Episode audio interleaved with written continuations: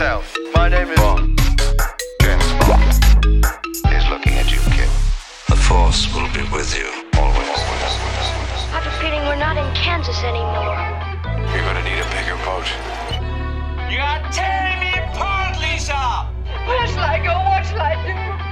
Frankly, my dear, I don't give a damn. Roads? Where we're going, we don't need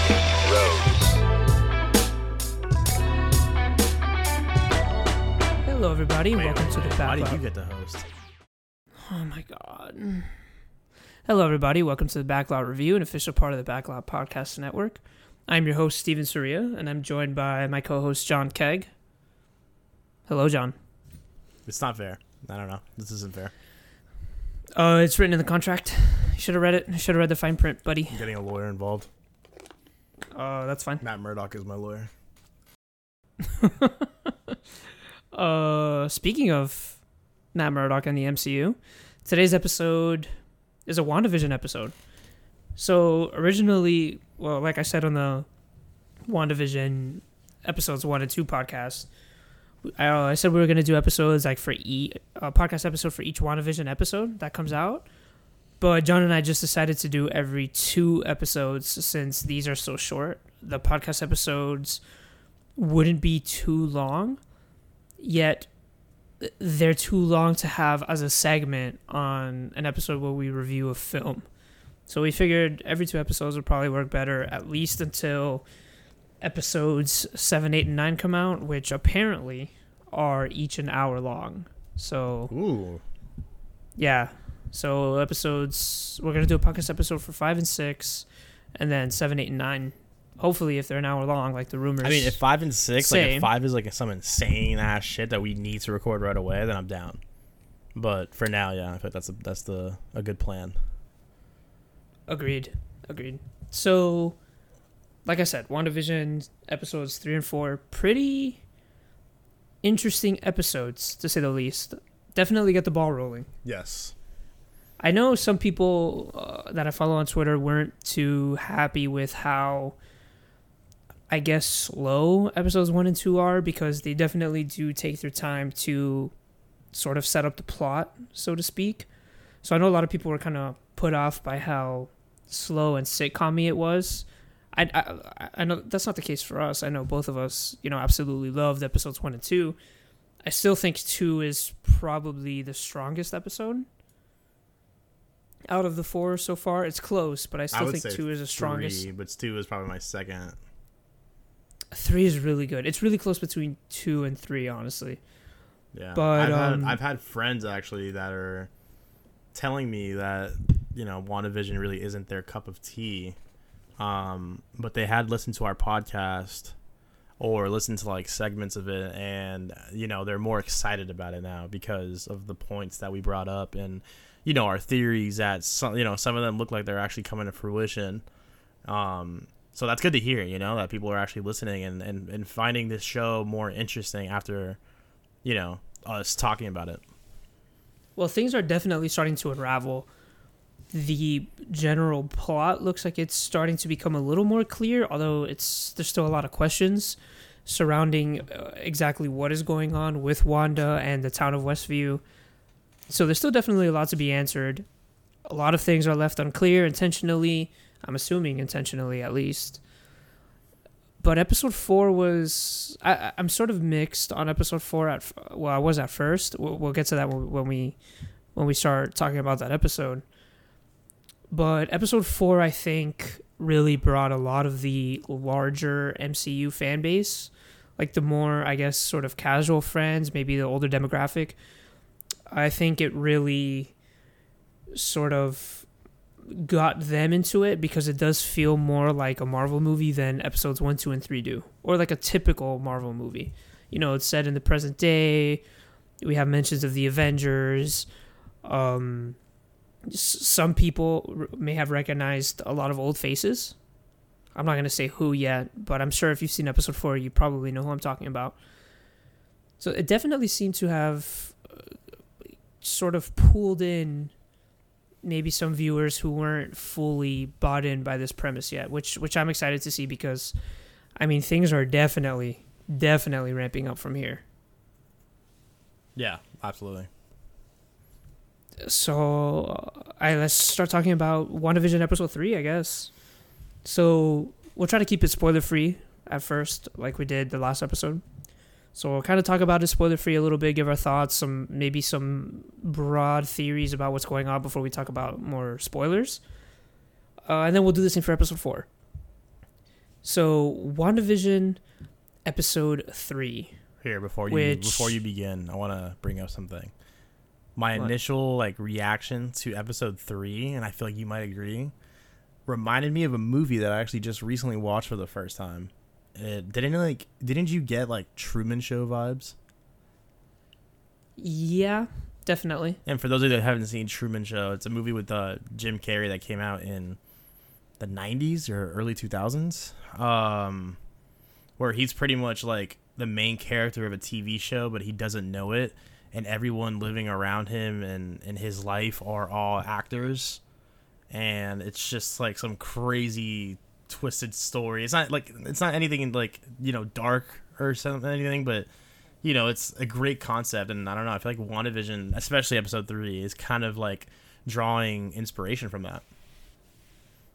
I could definitely see that, actually. Uh, great comparison. I, I sort of thought about that a little bit, especially when I noticed that some of the backgrounds were actually painted on, I love that. like painted, yeah, painted sets. It looks like uh, Bob you Ross really pulled notice- up and painted that shit. Yeah, right. Uh, which you really notice when Vision is talking to his neighbors. Uh, during that specific moment, I, I did think of, of Truman Show, but there definitely are some some similarities. Now that you mention it, so WandaVision episode three called "Now in Color," which is a pretty uh, apt title. This is the first episode that we get that is not entirely in black and white. You know, at the end of episode two, obviously, everything you know gains its color when Wanda, which yeah, obviously we're assuming Wanda does her magic. Everything regains its color, and we are now transported into the seventies. I don't remember what show this episode tries to emulate, though. Is it the Brady Bunch?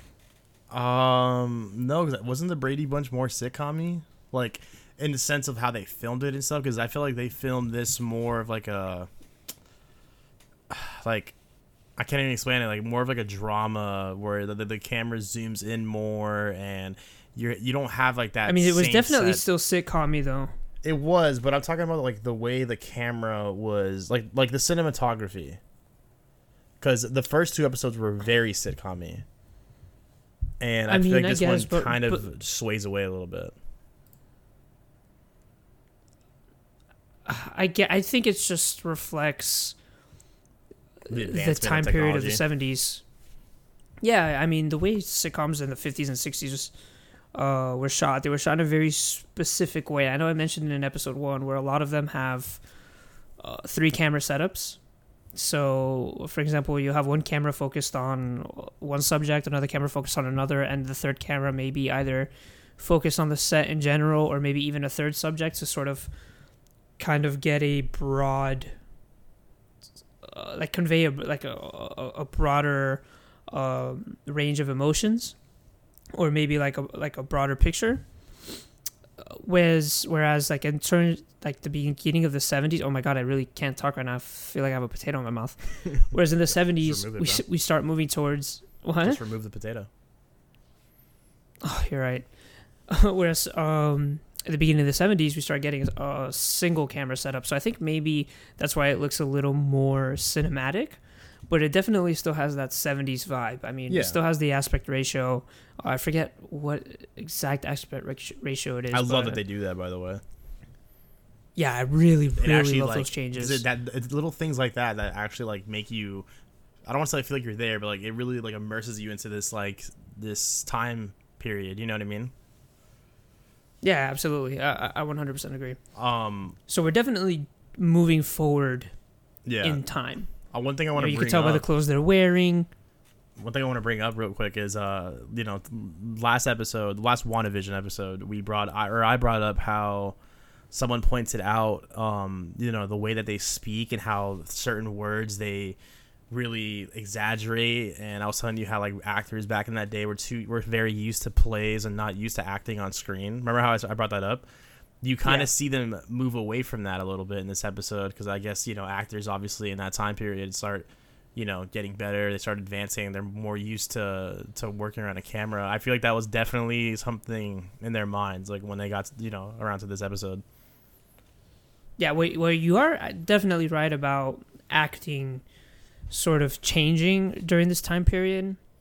Because around this time, I think it, I believe it was the late 60s, I believe, where uh, Marlon Brando uh, came into the scene and with A Streetcar Named Desire, and he revolutionized the way actors looked at acting. I mean, he sort of created the whole idea of method acting and sort of bringing emotions or making the emotions of the character that you're portraying personal rather than just like you said like s- sort of surface level like as if it was a play like a live show so i mean you're definitely right Yeah, I, I, it's just Uh, little things like that, like that. Like I, I, I kind of just want to touch on the production of it because the, the production. I mean, we all know how Marvel is. Like they always give give their A game for the most part.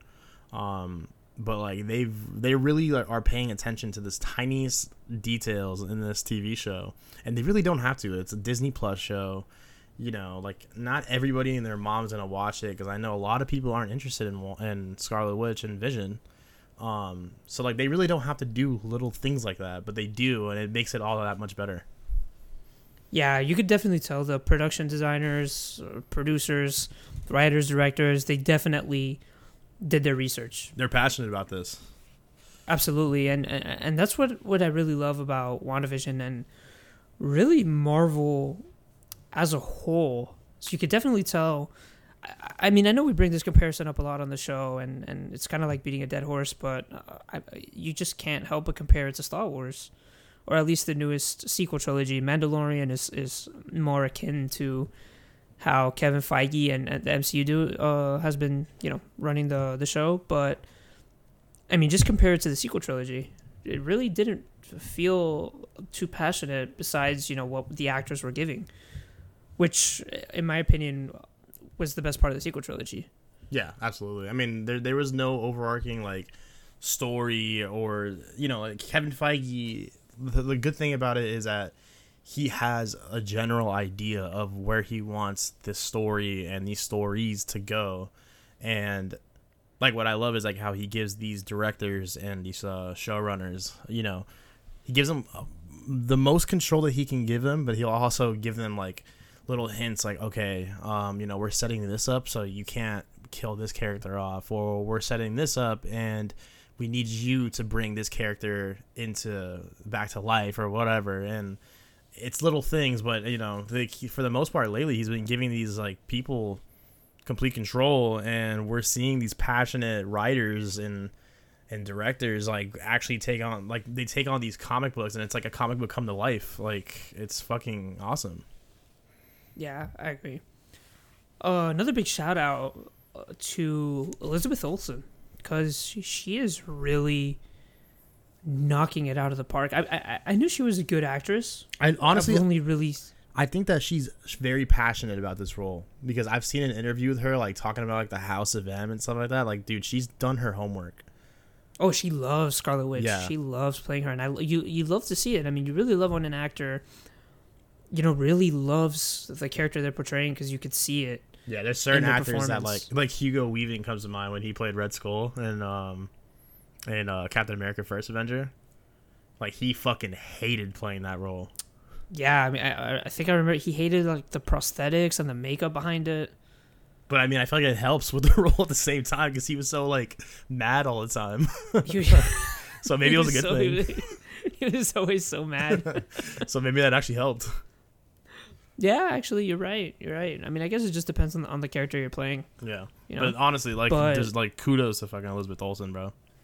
Yeah, I mean, the way she could she could just sort of switch from this slapstick funny performance to outright scary uh, is really impressive. You know, I knew she was a good actress, but I didn't know I, okay, I don't want to say I didn't know she was this good, but this is the first time in the MCU where she's really given the opportunity to flex her acting chops. Because I mean, she was a minor, oh, not a minor, but she was like a secondary character in Age of Ultron. She was a minor character in Civil War. She was more like a secondary character in Infinity War. She doesn't. She has like maybe what like two three lines in Endgame where she's fighting Thanos. I think she has one. yeah, she just tells him like, "Hey, you killed my boyfriend," and she almost kills him. But this is really the first time where we get to see Elizabeth Olsen really flex her acting chops, and and uh, it's exciting. You know, I think she's a legitimately great actress, and I can sort of see this opening the door, hopefully, for a lot of future unique roles. Sort of like what Tom Holland is doing with his, you know, stardom, sort of venturing out and taking on these more unique projects, like how Daniel Radcliffe and and Elijah Wood did to sort of distance themselves from their franchise and sort of prove to themselves, hey, I'm not just a pretty face. Even Adam Driver, I feel like you can kind of include that. Like, I feel like he he enjoys. But more Adam Driver the, has been uh, doing projects like that even before Star Wars. Yeah, so even after like or during and after Star Wars, he was still doing his little indie projects because like that's more of his like, you know, like that's more of his style of of acting. Which could I mean I like agree. if that's if that's what you want, like you know, good for you. You don't have to be in fucking blockbuster after blockbuster. Yeah, agreed. So uh, back to WandaVision. I think this was a really good episode. I would say it's almost on par with the second episode, maybe slightly below it, just because I think episode two has. Or uh, I don't want to say does a better job of building tension, but I do think it has probably the best scene sort of in creating this sort of sense of dread in with you know the scene with the radio and at the end with the beekeeper. But really it's really close between this one and the second episode. I mean a, a little bit more is explained to us in this or not explained to us but a little bit more is shown to us of what's really going on behind the scenes. So that is really exciting. Yeah, absolutely. Um, I want to ask you: Do you think a lot of people on Twitter have been talking about this? Um, you know, Instagram, social media in general, um, about maybe Elizabeth Olsen being nominated for an Emmy for her performance for, especially in the third episode. I know a lot of people sort of look at superhero performances negatively in the sense that uh, they always get overlooked or diminished by you know film snobs for being you know, superhero films Yeah, you have to do something like over the top, like different, to get Like- the nod. Like uh, Heath, Heath Ledger. Ledger. Yeah, who gives the performance one of the greatest you know performances in film history even Joaquin you Phoenix. know that's almost that's almost an outlier yeah. but Joker's a different type of movie, but yeah, Joaquin Phoenix got the nod. I mean, Yeah, Joaquin Phoenix is another one. Yeah, absolutely. But uh, in the sense of like big blockbuster tentpole action films, or not even superhero films, just big blockbuster tentpole action films, it's really hard to get a nomination. And I believe the same uh, applies for TV. I do think, however, based off of Elizabeth Olsen's performances in the first three episodes, if she can continue to portray the emotion and sort of diminishing mental state throughout the length of the series, I think she should and deserves to be in the best actress uh, consideration for the Emmy. Yeah, I, I totally agree. I think what really sealed the deal for me on you know me wanting her to get nominated is you know the ending, the last ten minutes, last five minutes of episode three because like how you said earlier, she like flips on this switch where she can go from like super dark to super light. You know what I mean? Like it's it's fucking fun to see, and like I, you can tell she's having a ton, like she's having a blast on set. Her and uh, Paul Bettany, man, like it's awesome, like to see how well they're acting in this because they're actually very passionate about this and they're good actors at the end of the day. Yeah, absolutely. Um. So back uh, again, but like now, like back to the episode. General thoughts. It was a good episode. Very good. I think it's neck and neck with the second. Yeah, I would agree. It's it's just so close. Like if I had to rank it, I, I would put two above it. Uh, nonetheless, it does a great job of sort of planting more seeds. We get to see more of Wanda's power and quote unquote control over what she has going on. You know, we start to see her powers uh, rung amok a little bit more as you know, with due to her pregnancy, her accelerated pregnancy, which still raises a lot of questions but we start to see her powers sort of lose control. We get to see a little bit more of uh, Gerald, or well, a lot more of Geraldine, and a little bit more of Agnes, which is interesting. And uh, things in Westview sort of start to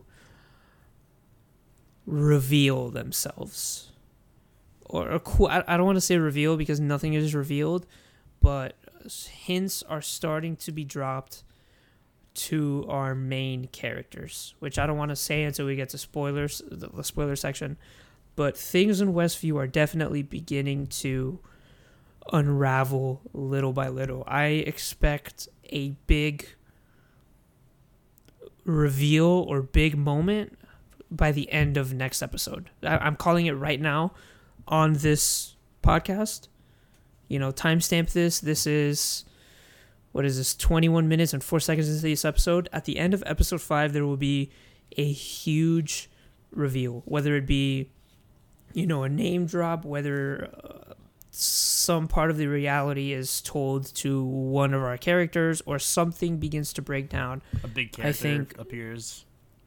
maybe i think we're on the cusp of our first major breadcrumb of information i believe that that is going to be given to us by the end of next episode Interesting. i don't know if you agree I, I definitely see it coming. I think that they've been blowing like this balloon up as much as they can, and it's ready to pop, and it's probably gonna pop. Yeah, like episode five. It, and if it doesn't pop episode five, it's gonna pop episode six. Yeah i think episode 6 is gonna be a big one i think i think season i think episode 5 is gonna start priming that but i think Episode Season s- or six. episode six will probably be the beginning of the end, and that's when we'll start like getting answers and clues as to what is really gonna fucking like happen, and how, we'll start to get a better understanding of how the show might end. Agreed. Yeah.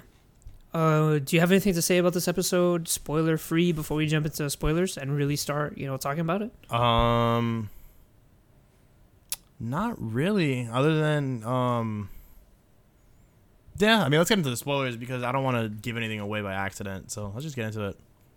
Okay, so spoiler section for WandaVision episode three starting right now.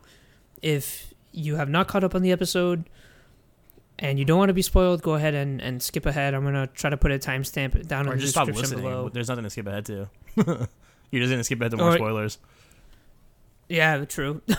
I mean, if you're listening to this, I'm sure you're watching already. Uh, but still, spoilers for WandaVision episode three starting right now. They all die. One thing I want to bring up, or do you want to go? No, I was just I was just joking around. Go. Okay, so the first thing I want to bring up is I think th- my theory on the commercials is becoming true. Yeah. Like I think my theory is right. Wait, what was the commercial for this episode? This was the commercial with the bath soap. Okay. So at least the way I interpreted it is uh, Wanda and Pietro being brainwashed by Hydra. That's Yeah. the way I interpreted it. Yeah, and I- it kind of goes back to like I don't know if you saw people talking about it online on on Reddit. Um, there was like, it was kind of like a reference to Agents of Shield, and a little thing that they did on that show. I don't know if it's intentional, or, you know, just one big mistake. Like yeah, uh, like they it's an intentional like reference to it, but they kind of talk on that, that on Agents of Shield which I don't really remember when they did that because I watched most of Agents of Shield. I don't really watch the last like two or three seasons maybe. Um, but yeah, they talk about how Hydra has like this mind controlling, you know, soap or whatever it is, and you know, I, I Really? if- yeah, it's something like that. I'll have to find the actual post about it, but you know, people think that it was a big, big, big like reference to Agents of Shield, which I don't even know if Agents of Shield actually takes place in the MCU. Um, it does. It does because I, I I know Yeah, it's ca- it's technically canon. yeah, because I, remember- I remember like Samuel Jackson appeared appears in like a few episodes as Nick Fury, so I would assume that it did. Um, I mean, Agent Coulson is in the show as Agent Coulson. yeah, I mean you could just uh, like the, the thing of what I was trying to say is like you know it could always be like a different universe, but he's still Agent Coulson. You know what I mean?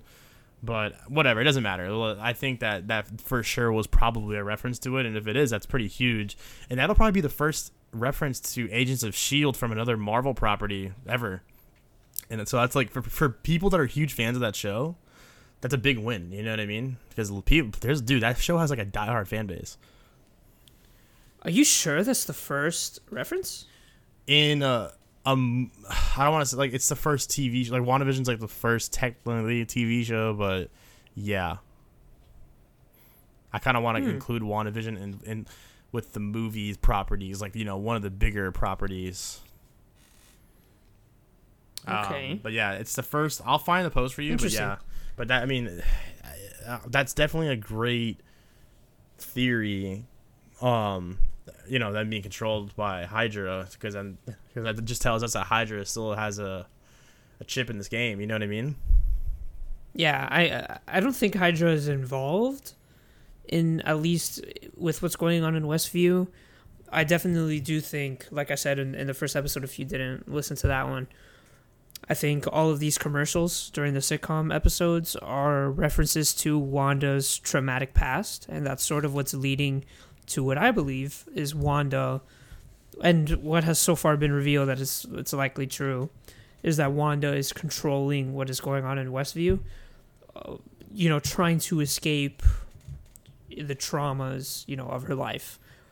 Um, you know, starting with the Tony Stark bomb in the first episode, or the Tony Stark toaster, which I believe is a reference to the bomb, and then the Strucker watch Yeah. in the second episode, who Strucker is the person who, you know, did the experiments on her and Pietro, and then you know, the soap. Maybe I'm reaching, but if what you said is true, doesn't look like I'm reaching.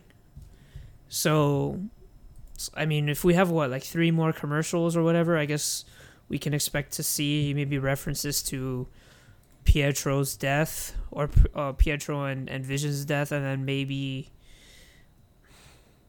uh, like I think I mentioned um, from Civil War uh, when she blew up the building in Lagos and killed those people.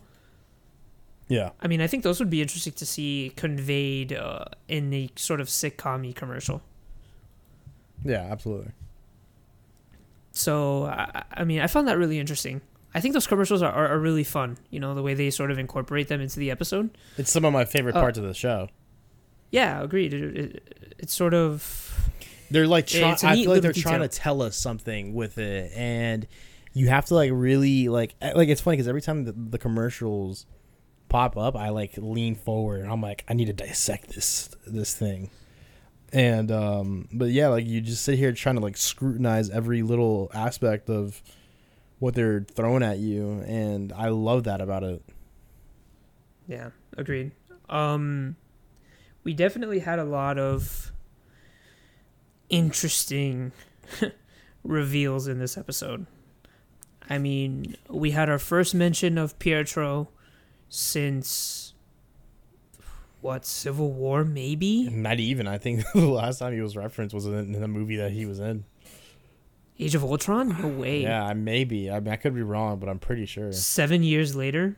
Yeah. Wow. I mean, we had our first Pietro name drop. Um, you know, we have what was it, Billy and Tommy, Yeah.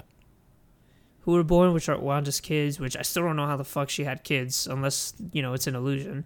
I don't even think it's an illusion. I think that if she is creating this reality, then anything can anything is possible at this point. So she could have impregnated herself and you know, Think? I think that they're for sure gonna go move forward with Wiccan and Speed. Because that is, I mean, that is them. That's one hundred percent them. That's their names. So Ah, but you th- that but uh, like see that's something I hope they answer because the, the can she really impregnate herself? if this is a reality like that's that's what like it depends on how they explain it because if this is a reality that she has created everything you know by herself like if, i don't want to say like if, if this is her like on earth you know doing this like i want this to be like her own reality like her own little mini universe for example then yeah i would say like it's probably possible because at that point she's like a god she's pretty much the god of that reality and she has the power to do it now does she have that kind of power in the regular world probably not but i mean i don't know we don't really know the lengths of her strength and power you know Yeah, that is true. Good point. no one really knows how powerful the Scarlet Witch really is. We just know that she is. That is true. I mean, that's going to be something interesting. Definitely something to keep an eye on as you know the series goes on. Is how I mean, I'm assuming Wiccan and Speed are going to be important, but to what length are they important? You know, I mean, wink, wink, and my- nudge, nudge to Mephisto truthers out there.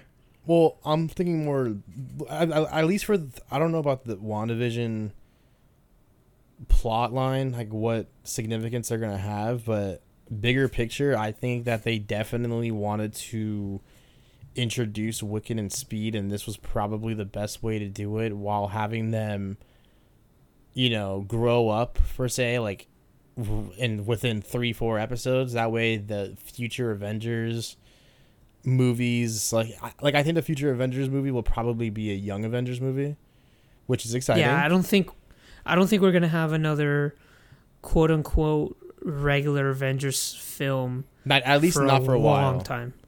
I mean, I know I know Feige mentioned there's not going to be an Avengers film in Phase Four. Yeah, and there's been an Avengers movie in every single phase. So I'm actually I'm I'm actually very down for that.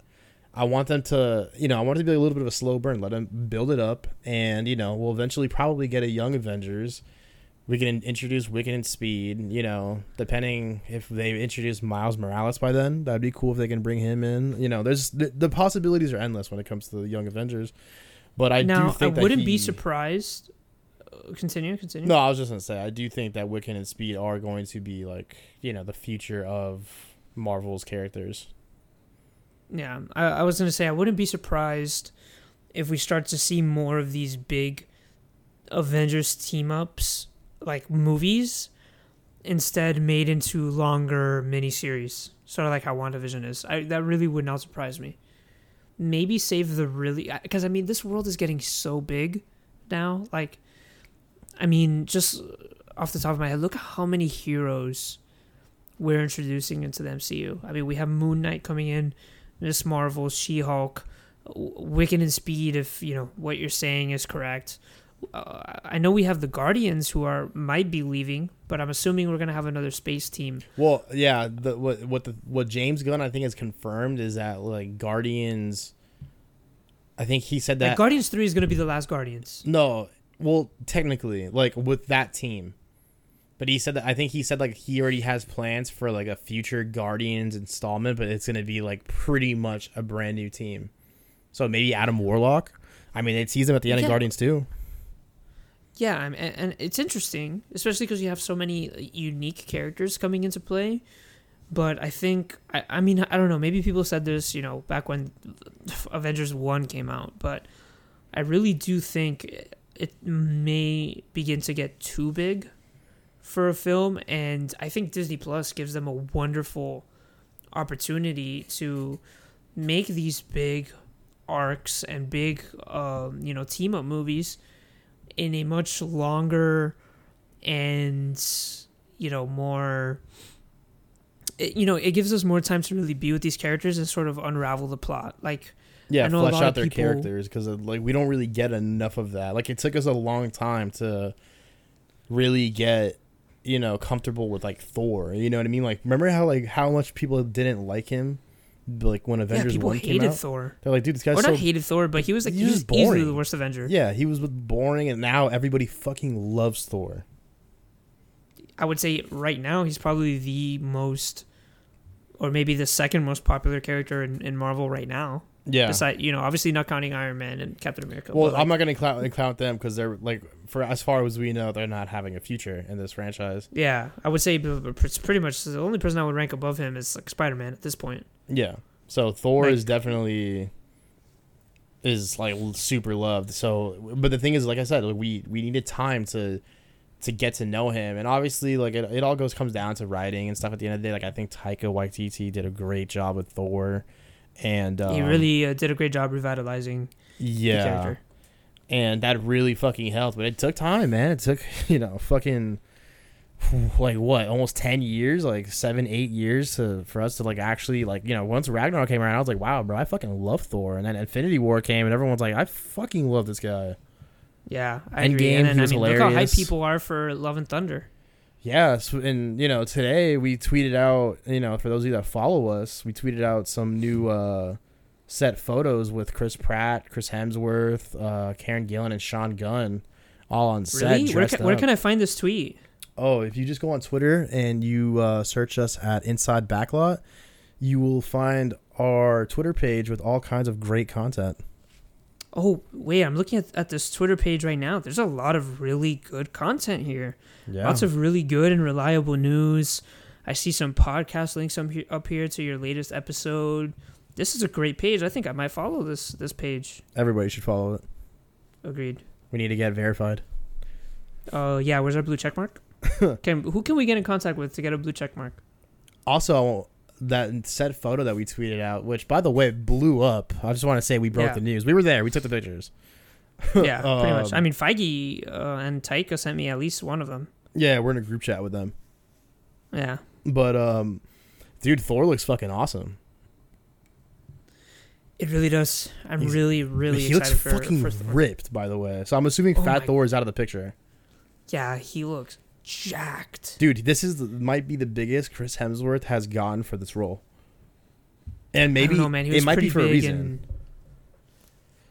well, uh, I know. mean, ma- yeah. uh, okay, the thing is, like in Thor one and in in Avengers one, he was very bulky. But for these, like for Ragnarok, Infinity War, and you know, et cetera, et cetera, for the newer ones, he's like slimmed down. Like he's still maintaining that bulkiness that he has, but he's cut down on his fat and his you know body fat, and it's really starting to show, bro. Like this guy looks like a fucking tank, and I love that because there's not many actors that can take on the role of Thor and bring it justice, like just like body, than this fucking guy does. So, kudos. Agreed. Uh, big shout out to Hemsworth. Uh, his uh, large uh, chiseled body. Yeah, we love it. So uh, back to WandaVision. A lot of really cool moments in this episode. Some of the cooler ones that we've seen so far. Uh, that moment where sort of Vision looks like directly at the camera. He's like, "I think there's something wrong here," and then we just automatically cut back in time. like, I think the screen goes black for like a millisecond, But and yeah, we cut back in time like nothing ever happened. Before in episodes one and two, if you remember, like it would cut back as if we were like rewinding a tape. But now it's like happening like on the snap of a finger kind of thing. So I wonder Like if it maybe literally just goes black and then cuts, like and no reference to that at all. yeah, and I'm wondering if maybe that's Scarlet Witch is you know getting stronger. She's getting more of a grip on this reality that she's created. There's a lot of different you know de- theories that we can come up with. Yeah, I think it just shows to. I think it just goes to show how much control over everything she really has. And she's a part of like she's actually there for, you know, every conversation, even though when she's not present. It seems like Yeah, yeah. I mean, um, uh, that part was really cool. Obviously, you know, the ending in which she sort of, I guess, like propels Geraldine out of this world because she mentions Ultron, which is again the first time I believe uh, Ultron has been mentioned to Scarlet Witch since maybe since I think Civil War. I think they mentioned Civil War. Um, I think Hawkeye maybe mentions it to her Vision, but you know we get an Ultron name drop, which I think was was pretty big and revealing. And then Wanda, you know, sort of kicks Geraldine out, which uh, starts to show shades of Wanda's, you know, uh, villainy. You know, is she the villain of this story? And while I don't think she is the, I do think she is the quote unquote main villain, but I do think there's some outside force who has some influence or sort of has their, you know, fingers in the pot, you know? Absolutely. I do think Wanda is. I mean, right now she's she's pretty clear cut villain. Like she's pretty fucking bad Yeah. so far. Like you know what she's doing, uh, what we what we believe she is doing to Vision, and you know God knows who else in in Westview. Because at this point we don't really know what's going on with these people. They su- they do sort of Agnes sort of says to Vision, which sort of is a catalyst to Vision starting to become suspicious.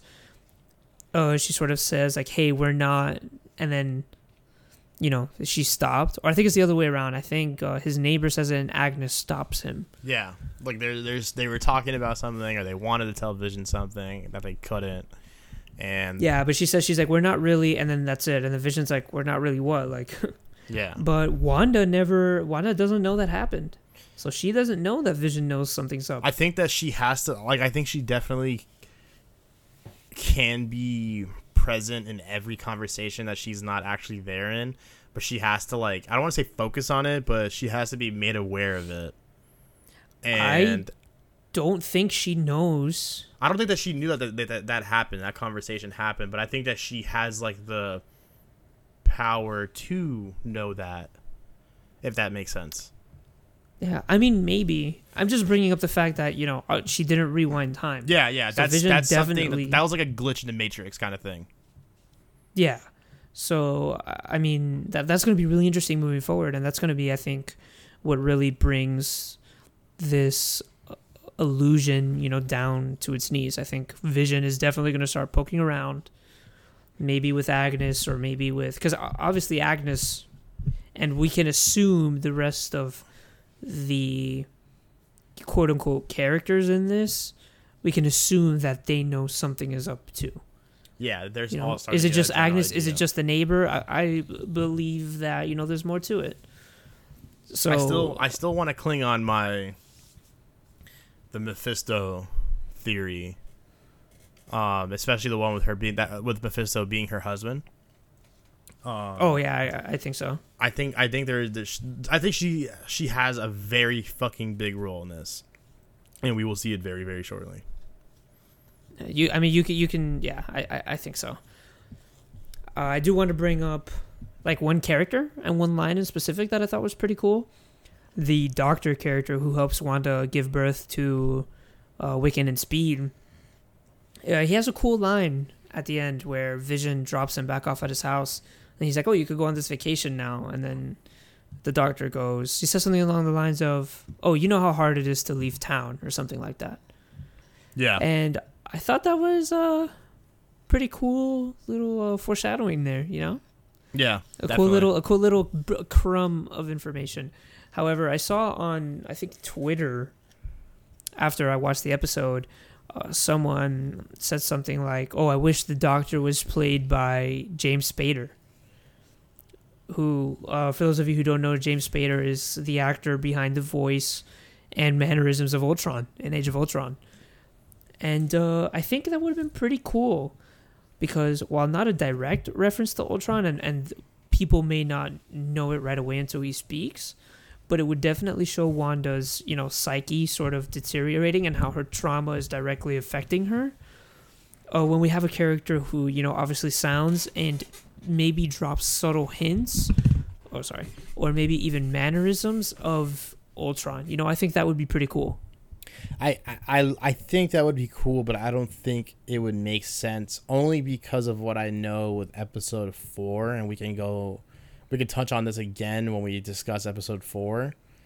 Um, but I don't think that it would make a lot of sense because I, Ultron at the end of the day isn't a human. He's a robot. I mean, yeah, but it would just be a construct in this illusion. Like she, But- like her trauma is affecting her to make this character. Like you know, like. But he- I don't like- think the thing is I don't think that anybody that's in this world at this point now is a made up character. I think that I disagree. I think that they are all real people in the real world that she is like kind of getting control over. I mean, we've we kind of started seeing that with uh, Geraldine because you know Geraldine touches her hand in the second episode, and finally it's like something clicks, and she's like, "Oh, I'm Geraldine." You know what I mean? Like before that, we saw that she was maybe trying to figure out where she was, and then obviously in this episode she brings up the Ultron stuff because I think she's starting to snap out of it a little bit. Mm-hmm. And I, I'm just, I'm starting to get the idea that every single person in this is somebody, and not just like creation of hers. I disagree to a point. I don't think everyone is a quote unquote real person. I definitely do think there is some thing going on with two characters in specific, whether it be, you know, agents of someone else or Wanda herself, uh, which we'll talk about a little more in episode four. Which I think we should is a, now is a good time to start talking about episode four. Yeah, I think so too. So, WandaVision episode four, we're gonna talk about it spoiler free for a little bit, uh, before we dive into to more spoilers. So yeah, as much as we can because it's a big episode. Yeah, so episode four is a break from the normal WandaVision formula that we've gotten so far. You know, we're going away from the sitcoms and setting of Westview, and we're now in the real world with Sword and how they are dealing with what's going on with the town of Westview this episode takes place, you know, concurrently with episodes one, two, and three, and obviously four. Well, no, one, two, and three. Um, so we sort of see how Sword reacts as time passes. You know, what would have been in episode one, we're seeing what's going on outside of Westview. Yes. You know, what's being broadcast, which they reveal uh, in in episode four, which is being broadcast to I don't know maybe the rest of the world or we don't know really how far these these broadcast uh, waves go. Um, but you know, Sword is, is is watching over them. They send uh, Monica Rambeau to go ahead and investigate, along with Jimmy Woo, great character by the way, and Darcy Lewis. So a lot of old and new faces. You know, Jimmy Woo, for those of you who don't know, he is the FBI agent in Ant Man 2. Darcy Lewis is, well, she was a political science major in Thor 1 and 2. However, now she has her doctorates, which is a I- cool little. I love that. yeah, yeah, it was a cool little detail they added. You know, they showed I'm how actually- she progressed. I'm actually very happy that they brought her back. I thought she was kind of annoying in Thor, but that wasn't really her fault. Yeah, I mean the thing is, like, I don't, like, I don't really necessarily agree with just like writing off characters because they don't really serve a purpose. Like after that, after that, they've already been in a couple of installments in the franchise. You get what I'm saying? Like she was Mhm. already like a big player in the first two Thor movies, so I'm I'm just happy to see that she has a place in the future of the MCU going forward. Yeah, me too. So And I liked her a lot more in this. My bad. I liked her a lot more in this than I did. Oh, I agree. I agree. She she seems pretty cool so far. Yeah. Now, what I like about this this episode in particular, what I really liked about it, I thought at the beginning it was a little it felt weird. I don't know if maybe because it was the jump from the sitcoms to the modern times, but the acting felt ah, just felt a little off at the beginning. Not bad. In what Just- part exactly? So the part where at the beginning um at the hospital where everyone well we're not going to talk about it until we get to spoilers but the part at the beginning uh in the hospital with Monica uh, I felt like there were, it just felt a little off Her acting? again not her in general. Just, or just, just, like little- everything going on. not everything going on. Her in particular, maybe like one or two lines here. It just felt a little like I don't know. I don't know if it was just a, a departure from the other three episodes, that maybe it was just sort of like a shock. Yeah, I might have just thrown you off a little bit. But I don't know. It just felt a little weird. But what I did really like about this episode is how all these uh, uh, ancillary characters sort of unite, and it really felt like a comic book Yes. with all these characters interacting in a natural way, you know. And obviously, you know, this is a comic book movie, but I think this was one of the better times that Marvel has handled side characters from different you know films from all facets of, of marvel sort of coming together i mean we have characters from thor uh, ant-man and the wasp captain marvel they're all coming together and interacting naturally and seamlessly and i thought that was really really really cool to see and i thought it was handled really really really well yeah, I definitely agree with that.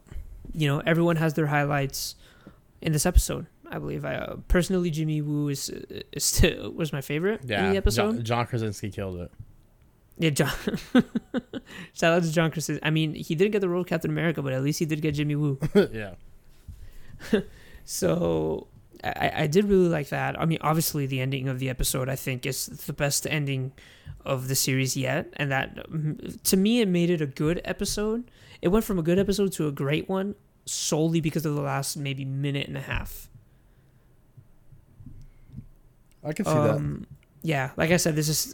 I feel like this is the most quote unquote accessible episode for more casual watchers. that. I, I think it was a necessary episode Oh, absolutely. I think we needed the break. because even like even for you know fans like us that are more in tune with what's happening and aware what's happening like we don't necessarily need this kind of explanation at least right away but i think that a lot of people needed this to kind of stay hooked into you know like to, to move forward with the project hmm and um it's I okay, I could definitely like now that I think about it, I could definitely see what you're saying about it like just being just good, which it's still a really fucking good episode at the end of the day. Like the show, everything that they've done is fantastic. But Yeah, yeah. yeah, it's definitely probably like if it's not the weakest, it's the second weakest.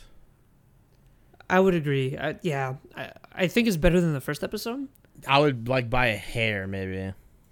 Yeah, I mean, all the episodes are still They're like, all fucking great amazing. episodes. Yeah, they're all great. The first five minutes wrong. of the first episode, I was hooked. I was like, I love this. This is perfect. Yeah, absolutely. But again, this the ending of the episode really made it into a great episode of, of television for me.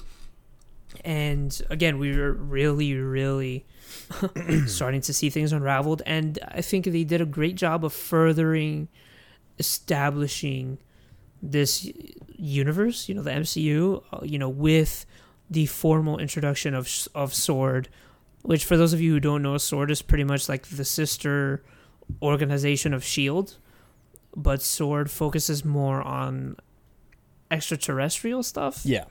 But I, I Put it think lightly. I think with the MCU moving forward, I think it's going to be a little bit of like how we know Sword in the comics, but also a little bit of Shield, since Shield pretty much is like this is dis disbanded now in the uh, Marvel universe. I think Sword will take pl- it'll it'll be both what we know Shield as and what we know Sword as in the comics. It'll it'll be like the birth of this new organization that oversees all of that, not just one thing.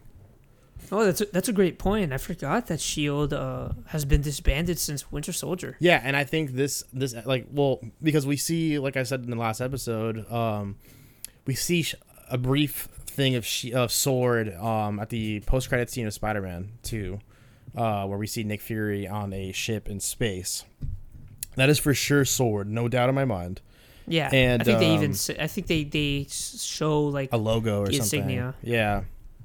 And uh, so we know that Sword is obviously, you know, has is, is involved now. But I think like what going back to what I said, them being on Earth and doing Earth kind of things. I mean, we're seeing it right now. You know what I mean? Like, there's nothing, you know, extraterrestrial about. Now, I mean, there's it's like, I don't know. There's there's so much at play, but I, I think that they're they're also focused on a lot of the Earth things going on too. So it's gonna just it, it'll be you know both what we know Shield as and what we know Sword as. Yeah. Uh, one thing. Oh, one of the main uh, sort of points that I, I I sort of had to of- not took away from my enjoyment of the episode, but one of the reasons I say that it went from a good to a great episode is you can really tell, you know, going from the sitcom episodes and that sort of comedy to this real world one, you really can tell how sort of quippy it can be sometimes, which I think is fine, but not all of it really landed for me. I, I think Darcy was handled much better in this that she wasn't Thor. However, she was, in my opinion, I found her a little too quippy, and it it just you know going from something that's genuinely funny in the first three episodes, or moments of genuine humor. Like you know, some of it even physical humor, like in the third episode, was with stuff with like the stork and stuff like that, or and references to some of like the more old timey sort of uh like style of humor and going to like the sort of you know quippy witty fast paced jokes that marvel sort of gets a bad reputation for was kind of disappointing however some of them still did land uh, mostly from from jimmy woo you know uh, I think he had- killed it with the humor. yeah, I think I think he had a, a a lot of really great moments, but some of some of it really just didn't click for me. I and, uh, will. oh, I just I mean, one. I just remembered another point in which some of the uh, some of the acting like didn't really land for me was when that scene where Monica. Well, we'll we'll talk about that in spoilers. Okay. Um, one scene that that you know I didn't really find funny was the one where she was like not a flat TV or however she says it. Um, I know that they were trying to. That was like one of their little their little quips that they wanted us, you know, to laugh at. I didn't really find it funny, but I mean, it's Marvel. You know what I mean? They're always gonna be adding these little jokes here and there as much as they can sprinkle in. So I'm okay with it. But like that was one that now that I think about it, I didn't really find that funny. I don't know if you found that one funny, but Nah, that was one of the moments where I just I was kind of like, oh, we're back to this. yeah, I was like, oh god, okay. yeah. I mean, but it uh, moves on uh, super quickly, so like like literally three seconds later, I'm already like forgotten about it. Yeah, yeah, that is true. But I, I watched this episode three times now, and every time that part comes up, I'm like, oh, like why? Like I think about it too because like you would imagine that Darcy is like one of the smartest human beings on on Earth, and I just feel like there's a better way for her to say that. like Agreed. I don't know, but I'm okay with it. like it's it's it's Marvel. It's you know at the end of the day we gotta remember this is like a lot of stuff. A lot of this stuff is for kids, so Yeah. I'm okay with it. Yeah. So, I mean, I've really said everything I could say, Yeah, you know, without it's, it's spoilers. this is a hard episode to not bring up spoilers, so I, I think we should just dive into it. Yeah, so uh, we're running a little bit short on time here, so we'll talk about spoilers uh, for a couple of minutes.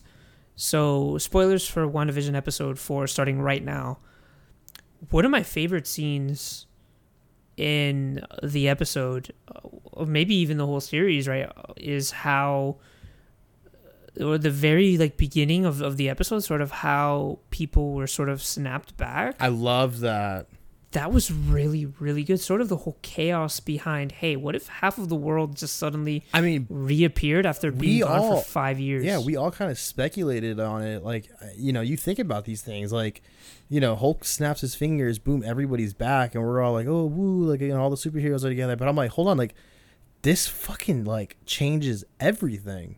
Yeah, what about the people who who were snapped in the middle of a street or like were uns- who were snapped away during a plane ride and they just reappeared mm, again I in mean, the air? like, like, what? what, imagine, imagine you snap back into your, you know, wife's apartment, and now she has a new husband.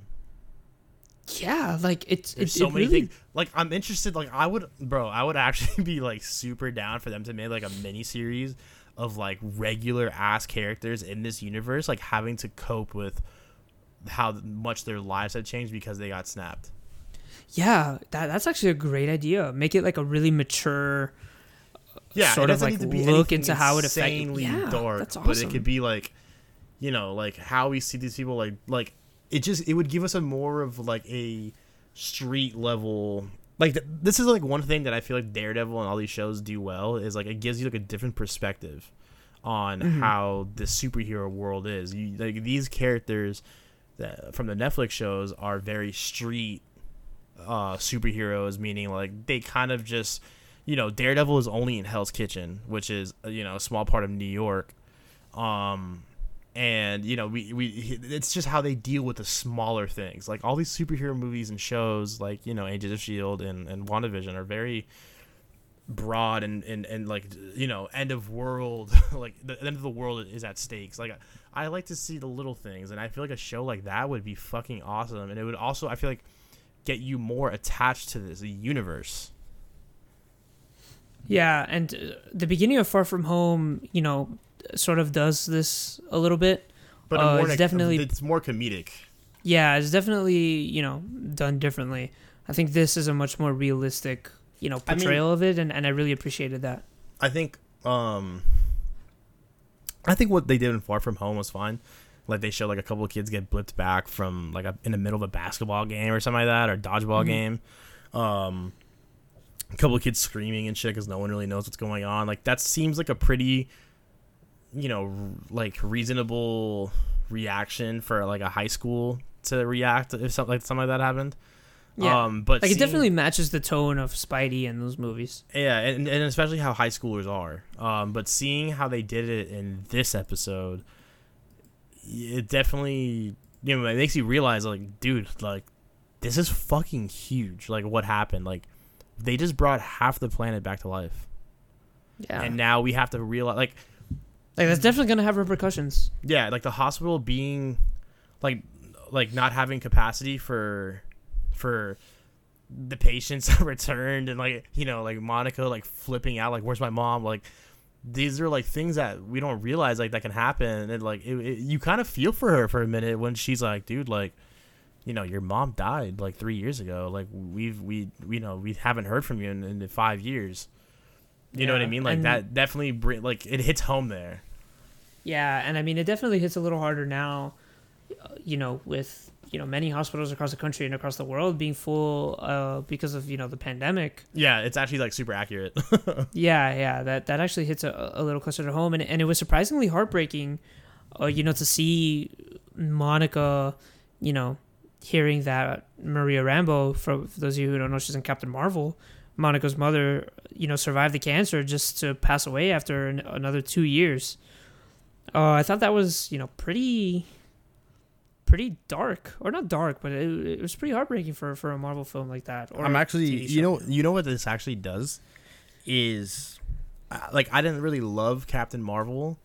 Um, I definitely think it's one of the weaker Marvel movies, but it, it gets me Agreed. a little bit more excited for the second one to see how, um, you know, Captain Marvel reacts to this news or, you know, how they deal with this loss because that character was a big player in the in the first one, so not having her at all in the second one, I mean, this, we all know now that the second one takes place, you know, 2022 or whatever because Mrs. Marvel's going to be in it. Um so I'm definitely like a little more interested to see the, how Captain Marvel 2 plays out now, which I think is a great this goes back to like what Marvel does well is they know how to get us excited for the future. Yeah, and well, uh, to excite you a little more, the writer for Captain Marvel 2 was the person who wrote episode 3 of WandaVision. Oh, that's fucking awesome. Yeah, so maybe get you a little more hype. Definitely has me a little more interested in uh, Captain Marvel 2. Yeah, it, it, there's a lot more promise for like, you know, th- this this second movie could actually turn out really fucking good and I'm really excited. Yeah, hopefully they get like a Winter Soldier treatment, you know. So, Yes. oh, and, and one thing before we move on, I really hate how they use the term the blip. I hate that.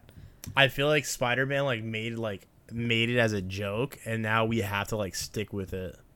Ugh, like I hate that it's called the blip, man. Like, I would rather than have name. just said the snap. Like But they don't you know, know. the Thanos snap though, well, I would like for them to know like, you know, or the like, disappearings or something. You know, like the blip. Like Yeah, the blip is terrible. I think like I mean what would have been fine is like, you know, after a couple of weeks the Avengers, you know, they re- report something to the world like, "Hey, like, you know, we've we've fixed everything as much as we can."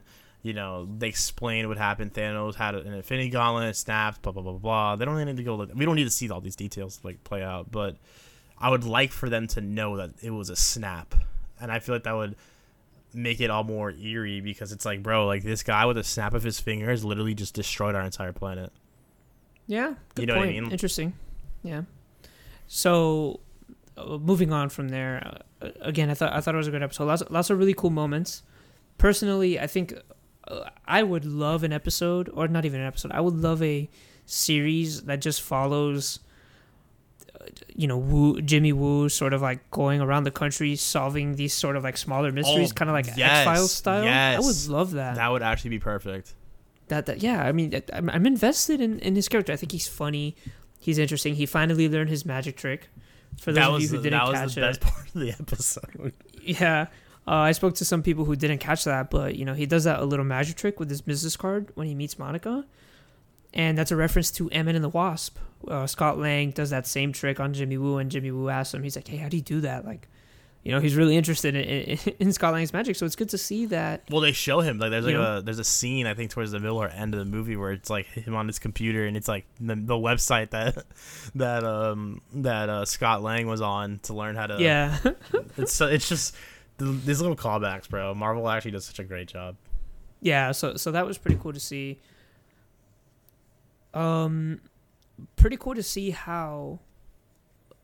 You know, to see a different perspective of things that we already saw. So a different perspective of what's happening during episode one of WandaVision from the outside looking in, you know, how it looks to people who don't know what's going on. You know, they do mention in this show that Westview has been sort of wiped from the minds of outsiders, like people who live in that area, uh, as evidenced by the police officers at the very beginning of the episode. It's like, hey, Westview doesn't exist, and where are you from? I'm from Eastview, and it's like, okay, something's going on. And then later on in the episode, it's revealed that the inhabitants of Westview um, are missing people. And obviously, well, we don't know if they know they're missing. I think they know something is up. And they're being like forced to be characters in this sitcom. But we learn that they are being kidnapped. And we can assume that it is by Wanda, given all the control she has over what's going on. We can assume that Wanda is kidnapping these people and either wiping their memories or making them, you know, like hardwiring them to play a specific part in this story. And then as you can see her influence, you know, extends outside of that. You know, we could see that she is making people forget about Westview and maybe even these people in general. We don't really know the extent to which, you know, she is manipulating the minds of people because obviously we know uh, the members of Sword uh, know what is going on or have a general idea of what is going on. I want to So- know why. Why Westview? Like, why not anywhere else in the world? Like, is there a bigger meaning as to why she chose this random, you know, city? And where is it? New Jersey or something? Yeah, I think it's New Jersey. Like, I wonder if there's a bigger reason as to why Westview was the one chosen for this, you know, world that she's creating. Yeah, I mean, I'm not sure. I, I am sure that we'll see it eventually. Maybe that's one of the things that that's explained to us later. Why Westview in particular, if if there if there is any importance to it. But it's definitely going to be interesting seeing some of these questions, you know, answered. We see a little bit more, uh, you know, talking about how we see uh, Wanda's a little bit more of Wanda's power. Uh, we saw something I was not expecting to see in this episode. Uh, we got a little view of zombie vision. Yeah, that Yeah. was actually a little scary. Yeah, Vision looking off. I know a lot of people who legitimately jumped when they showed Vision. Yeah, Like literally, sort of like you know had a jump scare. I was not expecting that at all. I was not expect. I mean, you can tell when Vision walks in. You can tell he looks different. Yeah, it's like dark and Yeah, but I thought I was like, oh, maybe it's just the lighting or whatever. Uh, but then in, in the back of my head for like a second, I was like, uh, you know, everything's done for a reason. yeah. And but then even then, like it, like it didn't process enough, and then it just sort of cuts to you know Vision with a giant hole in his head, Mm-hmm. and you know looking devoid of color, and it was pretty scary, to say the least. So now that raises another question: is Wanda animating Vision's dead body? That's what I want to think. Like, Wait, So- I think so too. It's just pretty fucking dark. Yeah, and I kind of want to go back for a second onto what I was saying earlier to you about these all being real people that are not creations of hers. I want I, I think that Vision is the only one that she truly is like you know, puppeteering. Yeah, I mean, she's definitely puppeteering Vision, but I do think this is like because I know a lot of people thought that Vision in this was a, like a legitimate illusion, like he wasn't actually No, real. so he's for sure there. Now is he Yeah, alive? I- we don't know. yeah, no, no, no. I think Vision is dead. Like, like Darcy even says it in in the beginning of the episode. Like, this guy is dead, not blipped. Like, he is dead, and I believe that Wanda is literally reanimating and literally puppeteering his body, which Ultron would hate, by the way. Yeah. There are no strings on me. um, wow, that's actually, hmm. Wonder if that'll be something referenced in the future. Um, yeah. But I okay. Now I want to ask you, like, do you think that she has the power to maybe bring back Vision to life? You know, I, like, does I mean we found out in, in in Infinity War that he doesn't necessarily need the Soul Stone to The Mind Stone. the Mind Stone. He doesn't Yeah, necessarily need that the Mind Stone to, you know, stay alive. They were trying to remove it from his corpse, while also keeping him the same. And um, I wonder if if she has like some type of power to, you know, bring him back, or maybe you know somebody does in the future. Like maybe Shuri, you know, pops up out of nowhere and is like, "Yo, let me finish what I started." I mean, I definitely do think uh, Vision was always sort of primed to be brought back, especially with how uh, it, it was sort of brought up in Infinity War. I do think Vision will return. Now, I don't think he should. I do prefer when characters who are sort of killed off, you know, stay killed off unless brought back, you know, in a satisfying way, in a way that makes sense, you know, in the world and, and the rules of the world. Now, like I would be pissed if they brought back Robert Downey Jr. for anything other than like Secret Wars or like like a big like It has to be of. something massive. yeah. Although there are rumors that like his voice might be featured in Armor Wars, which is pretty interesting. Um, I mean, they're also like like okay, so like another thing too is like I was very happy, which I'm a big Captain America fan. I was extremely satisfied with his send off, and now we're getting the little rumors here and there about Chris Evans possibly returning. So now I wonder if he will be returning as Captain America, or if he will be returning as like the Captain Hydra, you know that thing that Marvel did in the comics for a little bit. Um, I mean, dev- it's definitely interesting. but Definitely. I, I mean, I, I would like, prefer. I would I would have preferred him to be ha- like I, I thought he had like the perfect send off. Now, I wouldn't be opposed to him coming back as sort of like a wise old man. Like, sort of like, you know, when f- heroes are down bad and they have questions or need advice or need some uplifting, hey, let's go But, like- Captain America visit. But the thing But about even that, then, it feels kind of like. yeah, I feel like it's a little bit of a cop out because you know, in the back of my mind, I will always know like that the time traveling technology that they created. I mean, that you know, that could be this argument could be made for anything that they've done, but we've seen Scott Lang go into the time travel device when they were trying to perfect it and come back younger. So they can always just go back to that and do that with Captain America, send the old guy in, and boom, young Captain America returns. Yeah, But- that's true. I never thought of that. We don't know the definitely- repercussions of it, though. We don't, but I mean, like that'll always be in the back of my mind, and like I don't know if I want that. Like, like part, part of me wants to do it because I love Captain America. I think him leading the Avengers is like just so fun to see and all that stuff. But again, I like I, I thought he had the perfect send off. I thought it was like perfectly written. Like I, I think the Russo brothers like they know Captain America really well, and I thought that they they they executed that ending perfectly for him. Agreed. Agreed. I think that, I think for both him and Iron Man. Yeah, agreed. So sort of just to, sort of wrap up, uh, I really liked the ending of the episode. I think again, like I said, it's the strongest ending of the of the series so far. That moment where Wanda tells Vision, "I have everything under control," I thought was incredibly It's like, like, an incredibly written line of dialogue. Like it, it really does say a lot, you know. It's it was like creepy when she said it, and you're like, oh yeah, my god, like it was what- a little. It was menacing. yeah, like what the fuck is going on? Like what? And then like, Vision what looks like this- so like he looks worried and like it's like oh my god.